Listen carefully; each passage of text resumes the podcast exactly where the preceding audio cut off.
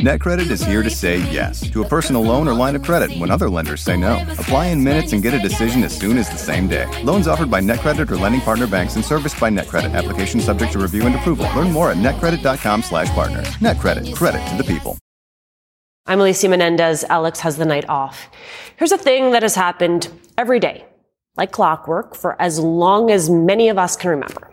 Every day, the White House sends out to the media something called the Daily Guidance. It's a basic schedule for the president that day. Here's a recent one for President Biden.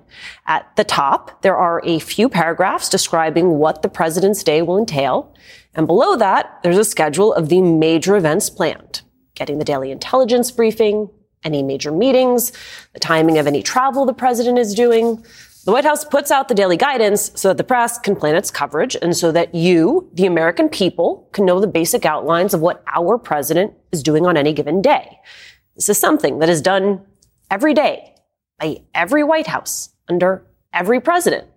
But just a couple weeks before the end of Donald Trump's presidency, something truly weird happened. Do you remember this? The White House started issuing daily guidance that just said this.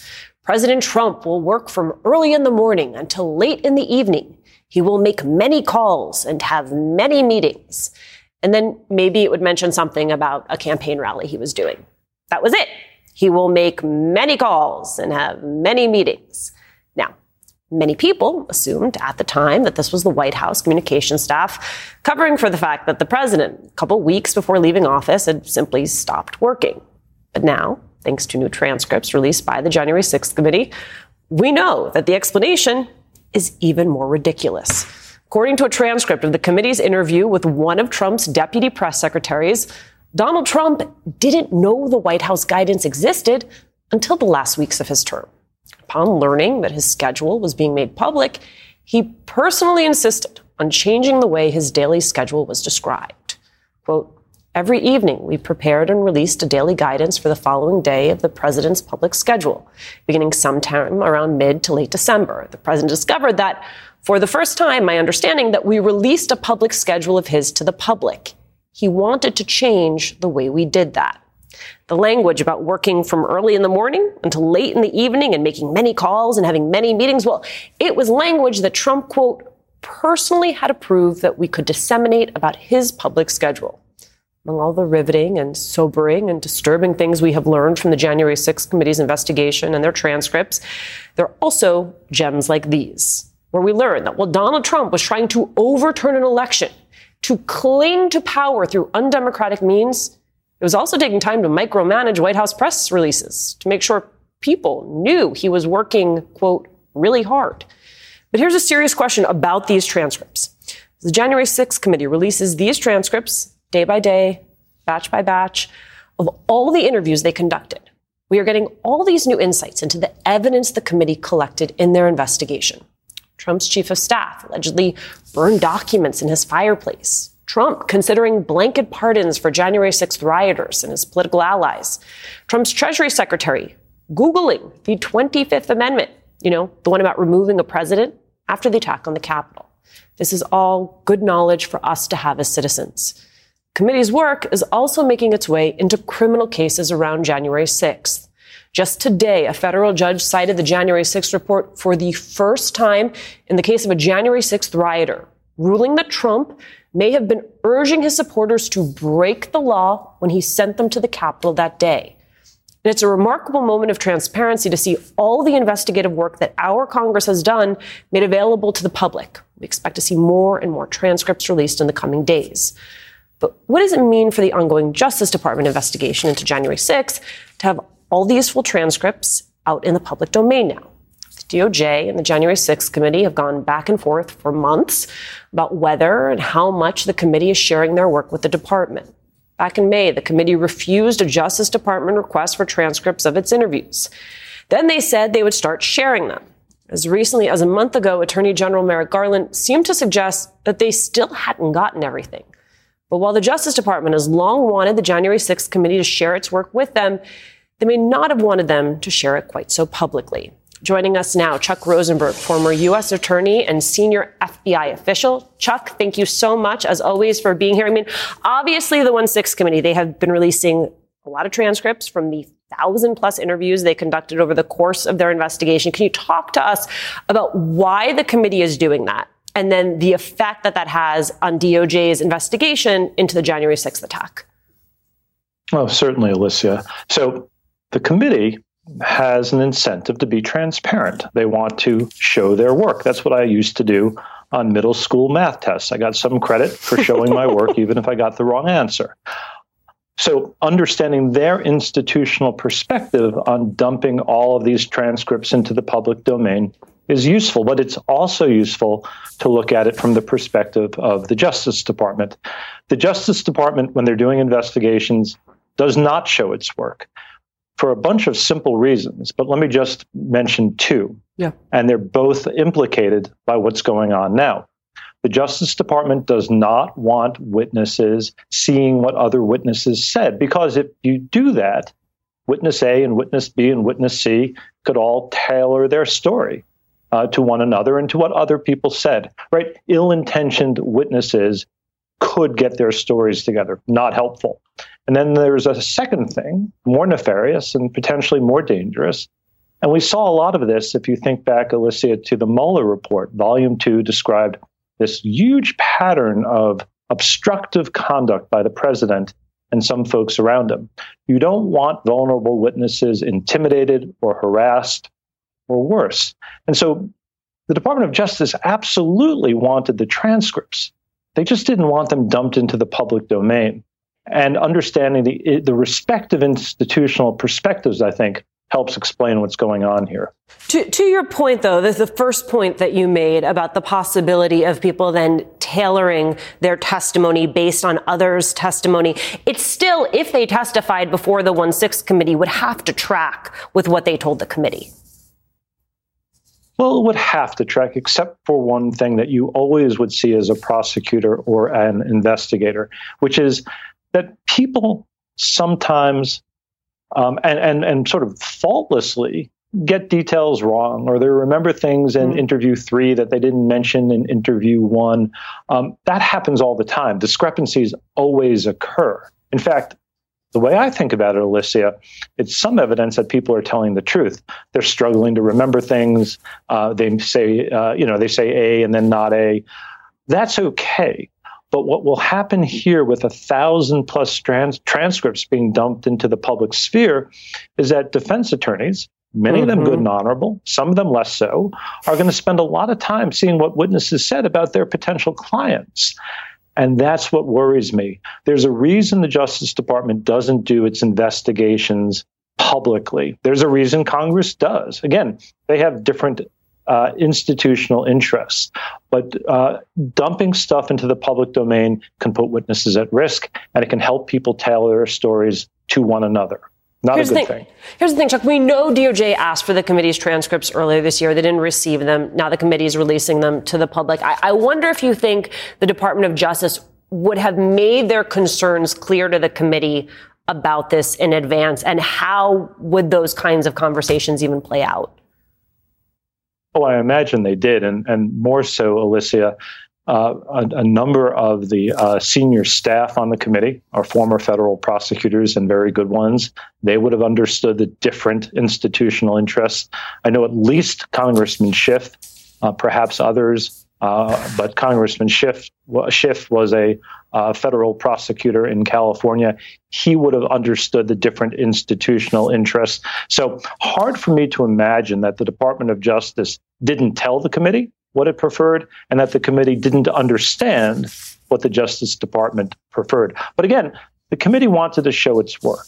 I get that but it's not at all helpful here. The committee said it wanted to cooperate with the Department of Justice. Well, there are two ways it could have done that, at least two ways that come immediately to my mind. They could have given the Justice Department these transcripts months and months ago, and they could have done it privately and quietly. Before I let you go, Jamie Raskin told my colleague Chris Hayes tonight that the DOJ case against Trump, in his mind, is open and shut. Take a listen. Oh, we do not have that sound. Uh, I wonder, though, if you think it is open and shut, Chuck Rosenberg. Well, I saw what the committee presented. And look, they did a compelling job. It was linear and cogent and thoughtful. But proving something in a committee room is very different than proving something in a federal courtroom. And I would really hesitate without seeing all of the stuff that's out there to tell you that it's open and shut. It seems like there's good evidence, but proving it to a jury unanimously by proof beyond a reasonable doubt is hard. And by the way, you know this. In the committee room, there's no judge, there's no defense attorney, there's no cross examination, there's no federal rules of evidence, there's no federal rules of criminal procedure. And so, very different venues, not only with different institutional interests, but with very different procedures. Uh, I, would, I, would, I would be careful about saying that anything is open and shut without seeing all of the evidence. Chuck Rosenberg, I appreciate your appropriate caution as always. Former U.S. Attorney, senior FBI official Chuck Rosenberg, thank you so much for your time, for your expertise. We have a lot more to get to tonight, including the Republican Party at a crossroads. Do they stay the course and commit even more fully to Trumpism, or do they take another path? But before we get to that, if you are watching this from the comfort of your own home, consider yourself lucky. When we come back, the holiday travel nightmare is far from over for thousands of Americans and for the airline at the center of the chaos. Stay with us.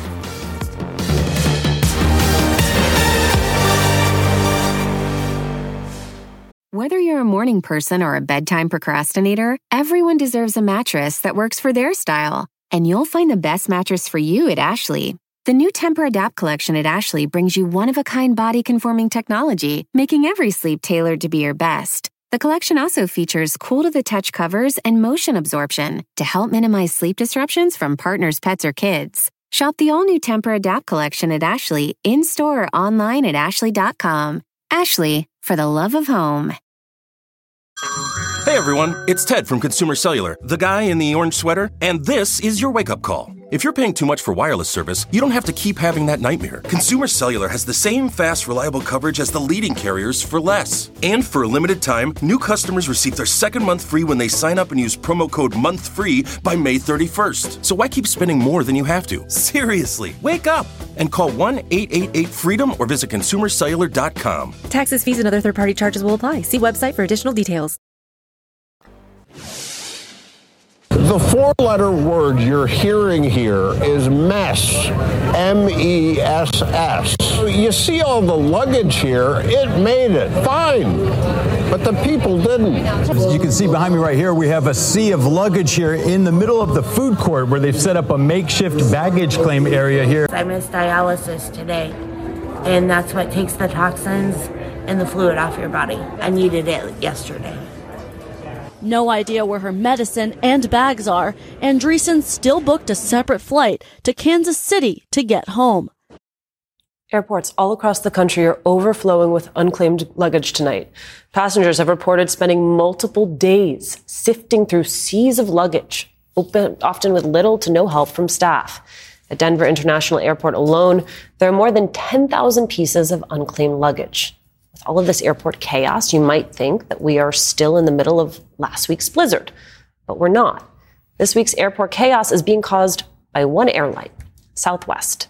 According to the flight tracker FlightAware, Southwest has canceled more than 2,500 flights today alone. To put that into perspective, the cancellations for JetBlue, American, United, and Delta combined today were just about 100 flights. Overall, Southwest has canceled more than 13,000 flights since last Thursday. Their customer service has been completely overwhelmed, passengers reporting lines and call wait times that last hours often without a resolution once passengers actually get through to customer service. And these cancellations aren't just annoyances, they are leaving travelers all across the country stranded without their belongings, forcing many to figure out their own food, hotel accommodations, and alternate routes home. Mike Patel and seven other family members flying Southwest were stranded, so he booked an Allegiant flight just to get to Des Moines before driving home to Omaha. Four days we were stuck. We had to book this Allegiant flight for $3,000. Then yesterday, hotel night by our own food, it cost me 10 Car renting, Uber, it's almost $10,000. I was supposed to connect in Denver, but they dropped us off here and told us that we had to reschedule our flight. So now you're stuck in a city where you know no one? I do not know anyone here. I've never been to this city. Um, it's just been really rough.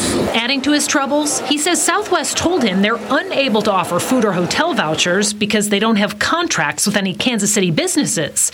So he says he's been paying for a hotel out of his own pocket, but now he's out of money with no place to go until at least Thursday.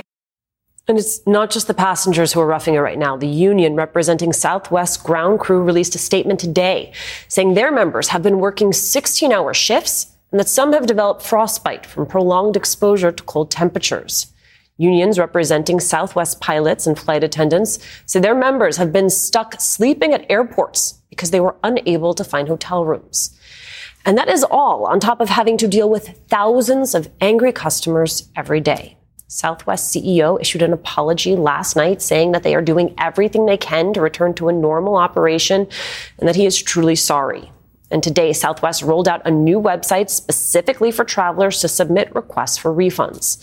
But the whole thing is such an MESS mess that Washington is getting involved. Transportation Secretary Pete Buttigieg told my colleagues at NBC Nightly News yesterday that he's going to hold Southwest accountable, make sure they give financial compensation to their customers. Top members of the Senate Commerce Committee have vowed to look into this week's Southwest debacle. But what exactly is causing this kind of issue at Southwest? Well, other airlines were fine. And how do you fix it? Joining us now, Justin George, transportation reporter for the Washington Post. Justin, thank you so much for being with us. Explain this to me. Why is Southwest such a mess right now? What happened? Yeah, it's pretty staggering. Um, it's basically a perfect storm of what happened here you had uh, antiquated, sort of older um, scheduling systems. You have so many things, so many variables you're working with when you're talking about flights. You're talking about positioning airplanes and crews and pilots and um, runways and gates and all those things have to sort of work together.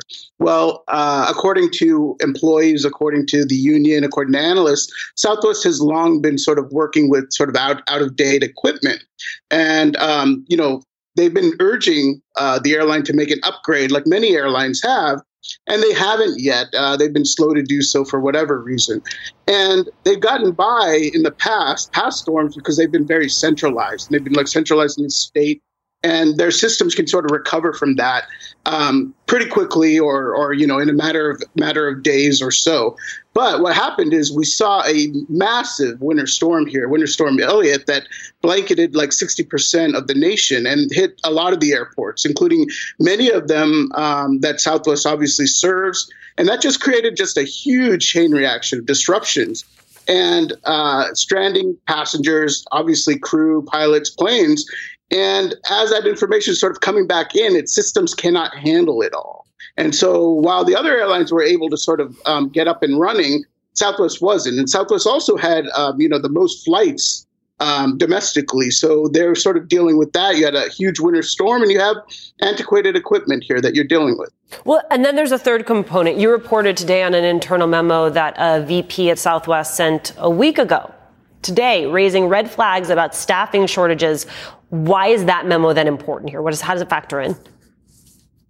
Yeah, that occurred in Denver with ground crew workers. Apparently, on December 21st, uh, there was a big sort of run up of people who were sick, were calling out, or taking personal days during that afternoon or evening, and that's about when the the storm was hitting. So uh, the vice president of Southwest issued a state of emergency, basically mandating that everybody has to go to work. Uh, if you're going to be sick, you needed a doctor's um, note. It wasn't good enough to have a telemedicine note. You needed to actually have a physical doctor sort of tell you, you know, give you a reason for being out. Um, and that's part of their union contract, is what Southwest tells me. They say it's unusual. Southwest has maintained this whole time that they have not had any staffing shortages and that they were prepared for the storm. And, um, you know, I, it's difficult to say because clearly with that um, area, the, the, ground crew there in Denver, there was a shortage. There was enough of a shortage for them to raise a state of emergency. But just from talking to pilots and seeing other things from what pilots and, and other crew are saying, it does appear that they did have enough staff. And this really um, seems to be a problem of the internal systems. You have pilots uh, passengers, customers, everybody trying to call in um, because their systems, again, require sort of uh, manual sort of reporting and things like that, and it just can't handle uh, you know the, the number of calls and the amount of information that's coming in. Justin George, transportation reporter for the Washington Post, thank you so much for your time tonight.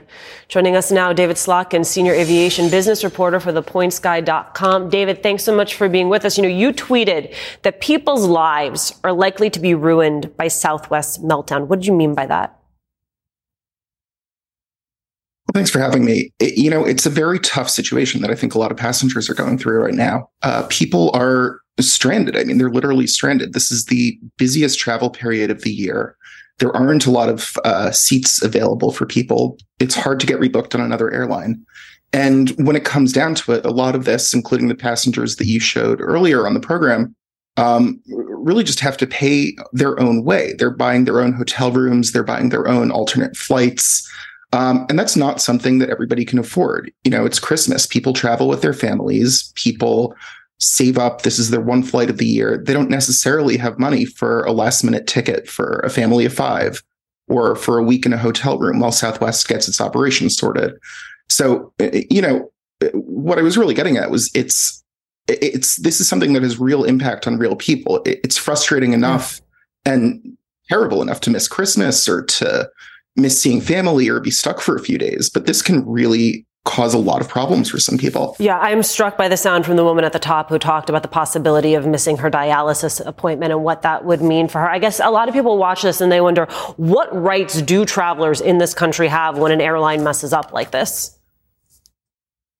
And that's the real unfortunate thing. There aren't many rights that you're entitled to. Uh, the number one thing that you do get, no matter what, is a refund on the flight that's canceled but that doesn't necessarily cover your expenses. Now, Southwest has said that they're voluntarily choosing uh, to consider reimbursing passengers for reasonable expenses. So that's uh, hotel, alternate transportation, food potentially. Um, the thing is, they don't have any obligation to do this. So it's going to be on a voluntary basis. We reached out to Southwest today. They told us that everything is going to be considered case by case. So what does that mean? And if you don't have right. really the savings to be able to afford a situation like this, do you risk maybe buying a last minute flight that Southwest may or may not be able to reimburse? So here's the thing I want you to help me understand. Southwest has said that they're actually going to lower the number of flights that they're trying to fly for the next few days in order to reset, get back on track. How does how does that work? How do you get all of these stranded people to their destinations with fewer flights? It's a very hard thing to do, and it's going to take a few days to do it. A key thing, too, is that Southwest actually put a limit on their inventory. So they're basically not selling flights um, for at least a few days as they work to cancel flights through at least Friday. Uh, they're planning to cancel about two thirds of their network. Um, and the idea is that they didn't want people booking onto flights that are then going to end up getting canceled. So that's just more confusion and more frustration. But it means that once they're up and running again, then it's going to be an operation to get everyone who hasn't found some kind of alternate means where they need to go. Um, and we're going to see that coming through the weekend, I think, and through potentially next week. I think it would be easy to to look at this story and say, okay, this this happened one time. No, this is a, a systems problem. This is a structural problem, and I wonder if you see a potential long term fix here. I mean, are we talking about legislation? Are we talking about regulation? What would it really take to get at the heart of what consumers are up against? Yeah, you know, the DOT has been very vocal over this administration on passengers' rights, on enforcing airline compliance. Uh, but those rights, again, are fairly limited. To do more, you would have to see some sort of legislation. Now, whether we actually see that or not, it, remains to be seen. It, it would be a very big step, obviously. There's protections like that in Europe, but not here. Um, we're going to have to see what happens. I think at the very least, we're going to have to see um, Southwest is going to make some changes to their technology, to everything that's sort of backing the system. Um, but in terms of passenger rights, it's a big question. Big question indeed. David Slotnick, senior aviation business reporter for thepointsguy.com. Thank you so much for being with us. We have a lot more to talk about tonight, including questions about one of why the most important elements of the January 6th attack on the Capitol gets a mere mention in the congressional investigation's blockbuster report. We'll get more on what is missing and why but first, as the Republican Party wrestles with the legacy of Trumpism's midterm election failures, they face a big choice. Who's going to lead them into 2024? More on that next.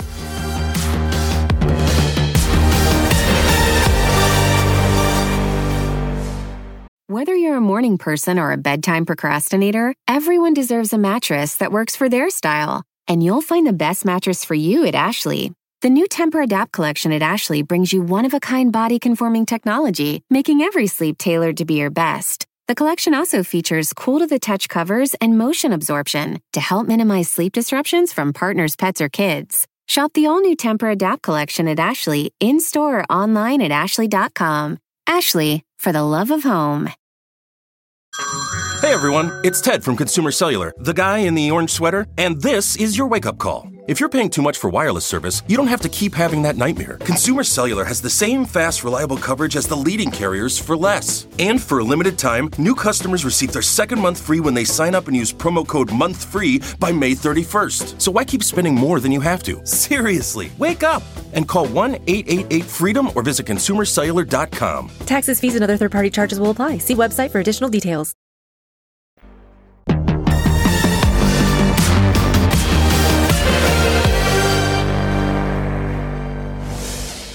Tonight, a district attorney in New York State has just announced an investigation into Republican Congressman elect George Santos. Santos was discovered to have repeatedly fabricated parts of his personal biography while running for office, lying about everything from where he graduated college to whether or not he is a member of the Jewish faith.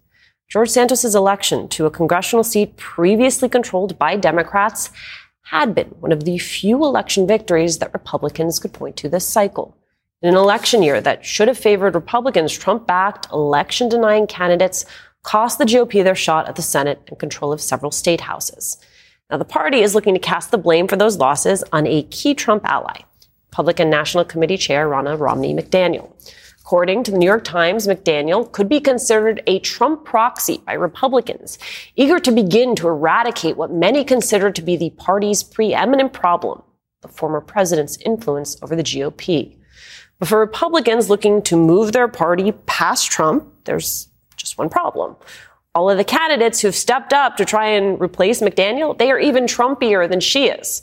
So far, the list of would-be party chairs includes Charlie Kirk, leader of the pro-Trump group Turning Point USA, Harmeet Dillon, a Trump loyalist and ally of Fox News host Tucker Carlson, and of course, the My Pillow guy, spends all his time making wild claims about how China stole the election from Trump.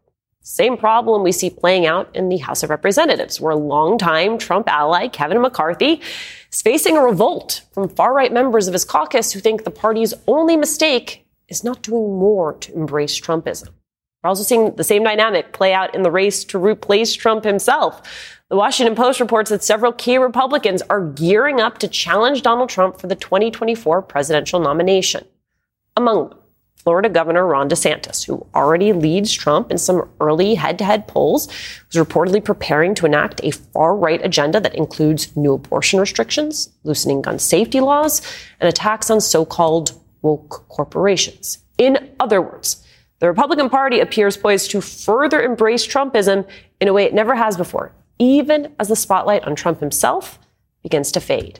Joining us now, former Florida Republican Congressman David Jolly. He is no longer affiliated with the Republican Party. He is also an MSNBC contributor. It is good to see you. You know, George Santos under investigation. I, I wonder what you make of this whole story, but specifically now, as we have this development, what that means for Republican House Conference. Yeah, look, George Santos likely to survive for about two years and then be voted out by the voters of New York's third congressional district. He now faces a federal investigation. The only way that would likely bring him down would be if it's related to financial crimes. Where did his income come from? Was there tax fraud or, or so forth? Beyond that, expect Kevin McCarthy to lead the effort to have Santos seated next Tuesday. He wants Santos's vote for Speaker of the House. And then House Republicans have very little options. Unless there's an indictment, they likely will allow him all the privileges of a member of the House, unless there is some additional scandal that causes them to remove him from committees. But Congressman Santos very well might be around for two years. Okay, before we even get to what it means for Kevin McCarthy's bid for the speakership, that he needs to keep this guy in place because he's uh, counting votes on that kind of margin. You have the New York Post reporting sure. that members of the Republican leadership knew about Santos's lies. Yes. But we're keeping it quiet. I mean, I, I, know that's not surprising to you, but I, I do wonder what it tells you. And if you think that not reporting it is is a problem for him. Oh, sure. Look, I mean, House seats, Alicia, are essentially commodities that are traded between the parties and big business and deep pocketed donors. Um, the candidate matters less than actually winning the district for their the red or blue column. And so Republicans are happy to have George Santos in a in a caucus, frankly, where lying is kind of commonplace. I mean, in Congress and on dating apps, you get to lie as much as you want. It's kind of accepted socially. The only difference is on dating apps, you can ghost the person, but in Congress, you got them for two years. Republicans have George Santos now for two years. The fact that they overlooked what they knew were lies and went along with the lie not only makes them culpable, but should be a mark of shame on today's GOP caucus. I tip my hat to you, sir, for that very tech savvy um, comparison there. You know, I, am struck by the I fact that. I don't know which that, way you swipe, Alicia. I don't know which way you swipe to get rid of one of them, but I know you swipe one way. Yeah, you swipe one way or the other. Uh, it, it, strikes me that it, it seems the Republicans haven't figured out exactly how they feel about the Santos thing or or how to sort of organize themselves around it, right? So you have like MTG defending Santos and attacking Tucker Carlson's TV show for asking him about his life. It seems to be sort of crossing their wires. Yeah. So look, Taylor Greene's an interesting one because the truth is in modern politics, you don't need your party infrastructure if you can create a national constituency. Marjorie Taylor Greene raises more money outside of the Kevin McCarthy machine than she does within it. Matt hmm. Gaetz, Lauren Boebert, mm-hmm. and others have created a national following. The question is, can George Santos, who is now widely considered a fraud and, and mocked for his lying, can he create this victimhood constituency that other Republicans have? That's a tough sell, but you're starting to see him use that language. He's blaming Democrats, saying they lie more than I do.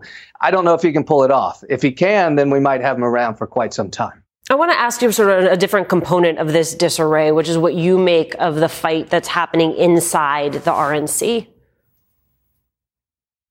Yeah, look, a lot of crazies are fighting to try to lead uh, the flock, if you will. I mean, McDaniel likely can't hold on. If you saw the Texas State Committee unanimously uh, voted a, a, vote of no confidence in the sitting chairwoman, Rom, uh, Romney McDaniel, and there are other crazies ready to take over for her. So I suspect that her her support will erode, and maybe she is replaced. There's very little the RNC does in terms of actual electioneering other than help facilitate a national primary. And that's where the McDaniel Trump uh, relationship has been so critical to Donald Trump. Without McDaniel at the helm, who knows what her predecessor might do in an open primary with a DeSantis and a Pompeo and others. Well, to that point, the Washington Post is reporting several Trump alternatives. Let's tick through them. Nikki Haley, Mike Pence, Mike Pompeo, Kristi Noem.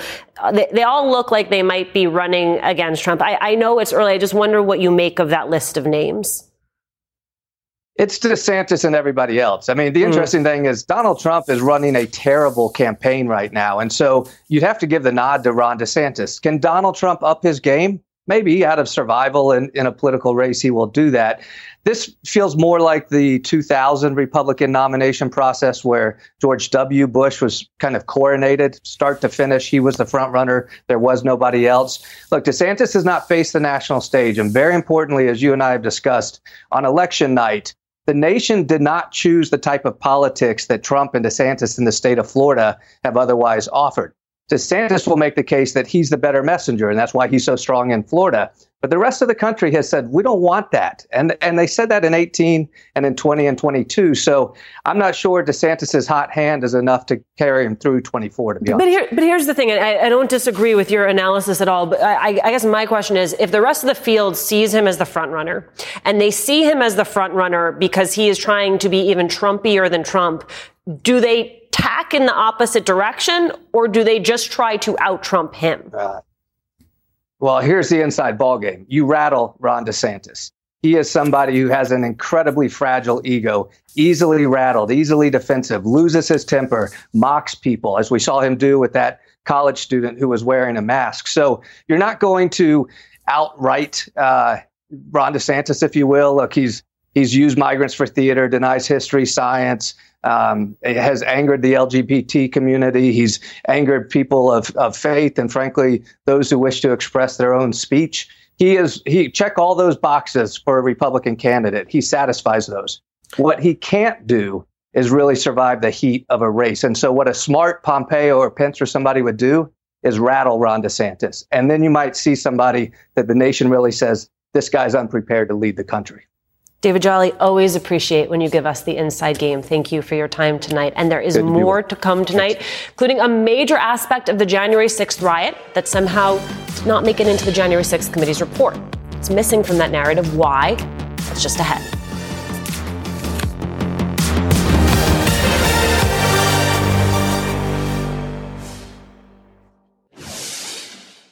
I think had there not been some of these kind of errant prophecies, you know, this this this idea that you know God has ordained it to be Trump, um, I'm not sure January 6th would have happened like it did. Errant prophecies. That was outgoing Republican Congressman Adam Kinzinger, member of the January 6th committee, speaking to the incredible impact that Christian nationalism had on January 6th.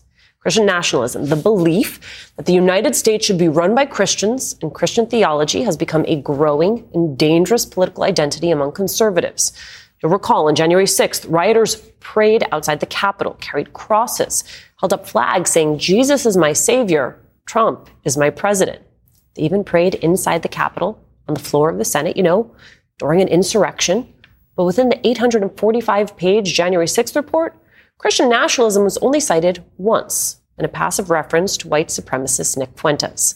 The report did not go into detail about the influence and role of religion in the attack. But that doesn't mean that these extremist views didn't play a role in the attack. Earlier this month, during an oversight subcommittee hearing, religious freedom expert Amanda Tyler testified to the role of Christian nationalism on January 6th. Christian nationalism helped fuel the attack on the U.S. Capitol on January 6th, uniting disparate actors and infusing their political cause with religious fervor. Christian nationalism often overlaps with and provides cover for white supremacy and racial subjugation. That part right there, this political identity, specifically white Christian nationalism, not only associated with January 6th, it's a growing movement among conservatives. Take likely 2024 contender, Republican governor of Florida, Ron DeSantis, who we we're just talking about, and his message to college students earlier this year. Put on the full armor of God. Stand firm against the left schemes. You will face flaming arrows, but if you have the shield of faith, you will overcome them. But I can tell you this I have only begun to fight. Joining us now, Amanda Tyler. She's the executive director for the Baptist Joint Committee for Religious Liberty. Ms. Tyler, thank you so much for being here. You know, I'm struck you testified to Congress that Christian nationalism helped fuel the January 6th attack. Tell me more about why you believe this. Well, thanks for covering this really important topic, Alicia. You know, I think understanding Christian nationalism alone does not explain the January 6th attack, but we will not understand what happened at the Capitol on January 6th if we don't confront Christian nationalism. The symbols of Christian nationalism were on full display, not only on January 6th itself, but at numerous rallies leading up to the attack. And uh, in a report that BJC, Baptist Joint Committee, produced with the Freedom from Religion Foundation, we put out a comprehensive accounting of all of the ways that Christian nationalism worked to turn what was a political cause into one that was infused with religious fervor and worked to unite this disparate group of attackers in a common cause to attack our democracy through violent means. Talk to me more about that point and the point that you made in some of your testimony, right? That this is not just Christian nationalism. This is white Christian nationalism and sort of the tie we see between white supremacy and this idea that America should be governed by religion. Yeah, so Christian nationalism is a political ideology and a cultural framework that is pervasive and persistent and is not new. It really dates back to the country's founding and relies on this mythology of the formation of the country as a quote unquote Christian nation, one founded by Christians for Christians and one that has a special place, particularly for those who held power at the country's founding. Native born, white, Christians. This ideology attacks our foundational values of religious freedom for all. It undercuts democracy itself. And for Christians like me, it also is a gross distortion of Christianity itself. The, the January 6th committee's uh, Liz Cheney spokesperson told the Washington Post last month in, in reference to this final report that Cheney would not, quote, sign onto any narrative that suggests Republicans are inherently racist or suggests every American who believes God has blessed America is a white supremacist. I, I mean, I, I wonder sort of what you make of that reasoning. Um, and, and then if you're surprised that the final 1-6 report basically fails to mention white Christian nationalism. Well, I think that comment points to a continuing confusion among many people, including lawmakers, about Christian nationalism itself. I think that they fear that confronting Christian nationalism might be misconstrued as an attack on Christianity or mm-hmm. Christians. And nothing could be further from the truth. And, and that's the work that we are trying to draw attention to at a campaign called Christians Against Christian Nationalism. Uh, we are trying to draw attention to what Christian nationalism is and to provide resources, particularly to Christians who I think bear a special responsibility in distinguishing Christian nationalism from Christianity itself. Christian nationalism turns Christianity's gospel of love into a false idol of power. It turns John's gospel teaching us that God so loved the world on its head, saying falsely that God has a special plan for the United States or that God loves the United States more than any other country or that God has preordained election results. And so this political ideology is being is fueling election denial in many places. It's also fueling continuing attacks on our democracy. And so I, I think it is somewhat predictable and understandable that members of Congress are reticent to tread into any kind of uh, any kind of discourse that would be construed as an attack on religion. So I think it's up to the American people, and again, mm. a special responsibility on Christians to explain why that's not the case. Um, because if we don't confront Christian nationalism, then we are leaving ourselves open to future attacks like what we saw on January 6th. Amanda Tyler, Executive Director of the Baptist Joint Committee for Religious Liberty, thank you for your time tonight. There's more to come. Thank you. Stay with us. TV news is a team effort, and among the many people who dedicate much of their lives to the pursuit of truth and knowledge and getting the news on air, there are few who are not just the best at what they do, they also imbue their work and their life with grace and humanity.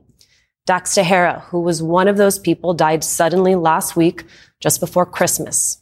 He was only 37 years old. Dax began his career as an NBC News associate before rising through the ranks, working in LA and here in New York. Dax worked with Alex Wagner for a long time as well, helping to launch Now with Alex Wagner, one of two shows he helped start here at MSNBC. He also led breaking news coverage for the network. As one of his mentors here told me, his rapid rise was a mix of heart and hustle. I met Dax in these hallways when I was still a guest on the network, and he introduced himself as though his name preceded him, as though he was someone, he was going somewhere, and he was going to take you with him. And then he did. When he left NBC, we worked together at Fusion, where Dax produced everything from election coverage to international stories. And then at just 35 years old, he became the executive producer of ABC News' Sunday program This Week. Dax knew how to capture the essence of a story, he protected his talent, and he cared about you, his audience. To be produced by Dax was a privilege. To be loved by him was a gift. And those were the roles he treasured most husband, father, brother, son, cousin, and the loyalist of friends. We're keeping his wife, Veronica, their two young daughters, and his parents in our hearts and in our prayers. That does it for us tonight. We're going to see you again tomorrow. Whether you're a morning person or a bedtime procrastinator, everyone deserves a mattress that works for their style. And you'll find the best mattress for you at Ashley. The new Tempur-Adapt collection at Ashley brings you one of a kind body conforming technology, making every sleep tailored to be your best. The collection also features cool to the touch covers and motion absorption to help minimize sleep disruptions from partners, pets, or kids. Shop the all new Tempur-Adapt collection at Ashley in store or online at ashley.com. Ashley, for the love of home.